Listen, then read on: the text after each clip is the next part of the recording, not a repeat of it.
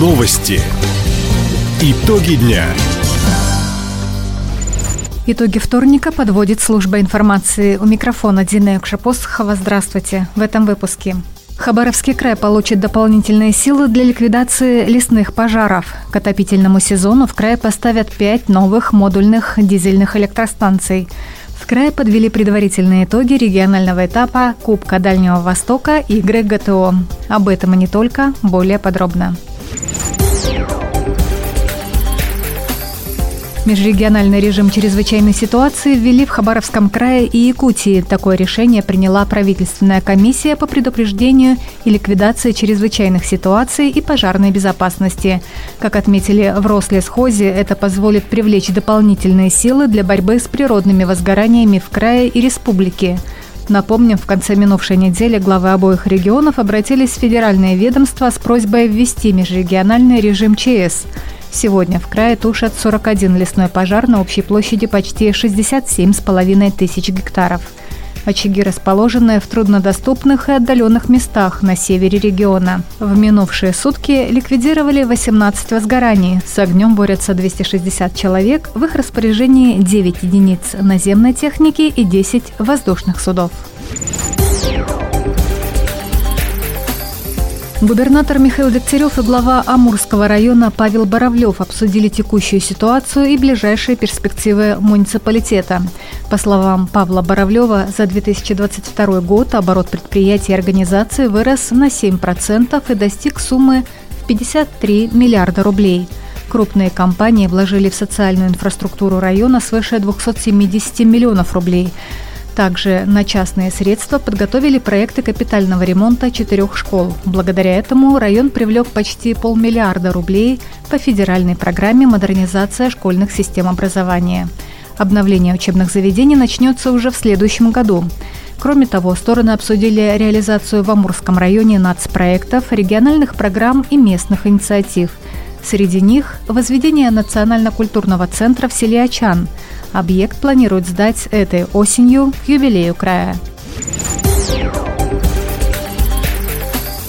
Уже второе сводное отделение из Верхнебуринского района отправится в зону специальной военной операции. В команде четыре чекдоменца и житель поселка Софийск. Об этом в своем телеграм-канале написал глава муниципалитета Алексей Маслов. Мужчины будут вместе служить в одном из именных артиллерийских дивизионов края. Администрация района обеспечила бойцов обмундированием и техническими средствами. По словам Алексея Маслова, на период боевого слаживания и во время службы за пятеркой верхнебуринцев закрепят реактивную систему залпового огня «Град» или гаубицу Д-30 с тягачом. Напомним, губернатор Михаил Дегтярев подписал постановление о единовременной денежной выплате в 300 тысяч рублей всем, кто вступает в ряды именных подразделений Ерофей Хабаров или Максим Пасар. Тело дамбы в Южном округе Хабаровска окончательно сдадут уже в этом сентябре. Об этом краевым депутатам сообщил глава Минстроя региона Алексей Дубов. Сейчас на объекте завершают укладку железобетонных изделий в районе торгового центра Броско-Мол, устройство съездов, окраску ограждений и озеленение. Монтаж понтона Батапорта перенесли на конец осени. Конструкция потребовала доработки, уточнил Алексей Дубов.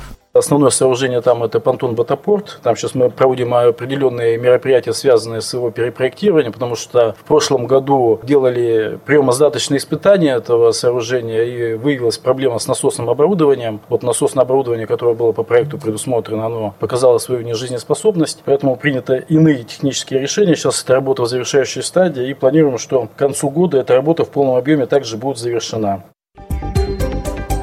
Понтон Батапорт планирует испытать до конца августа. Кроме того, до середины сентября подрядчик должен отремонтировать бетонный порог, на который конструкция должна опираться под водой.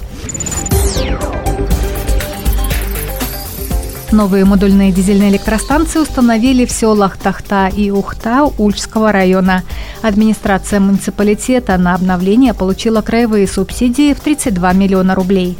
Модули размещены в контейнерах типа «Север», оснащены приборами учета электроэнергии и топлива, счетчиками моточасов, системой пожаротушения. Также есть операторский блок с автоматической пожарной сигнализацией. Новые станции обеспечат надежным электроснабжением 677 человек. Напомним, ранее модульную станцию установили в селе Булава. Всего в этом году заменят 5 объектов малой энергетики. До начала отопительного сезона две оставшиеся станции появятся в селе Виданово Николаевского района и поселке Далми района имени Лазо.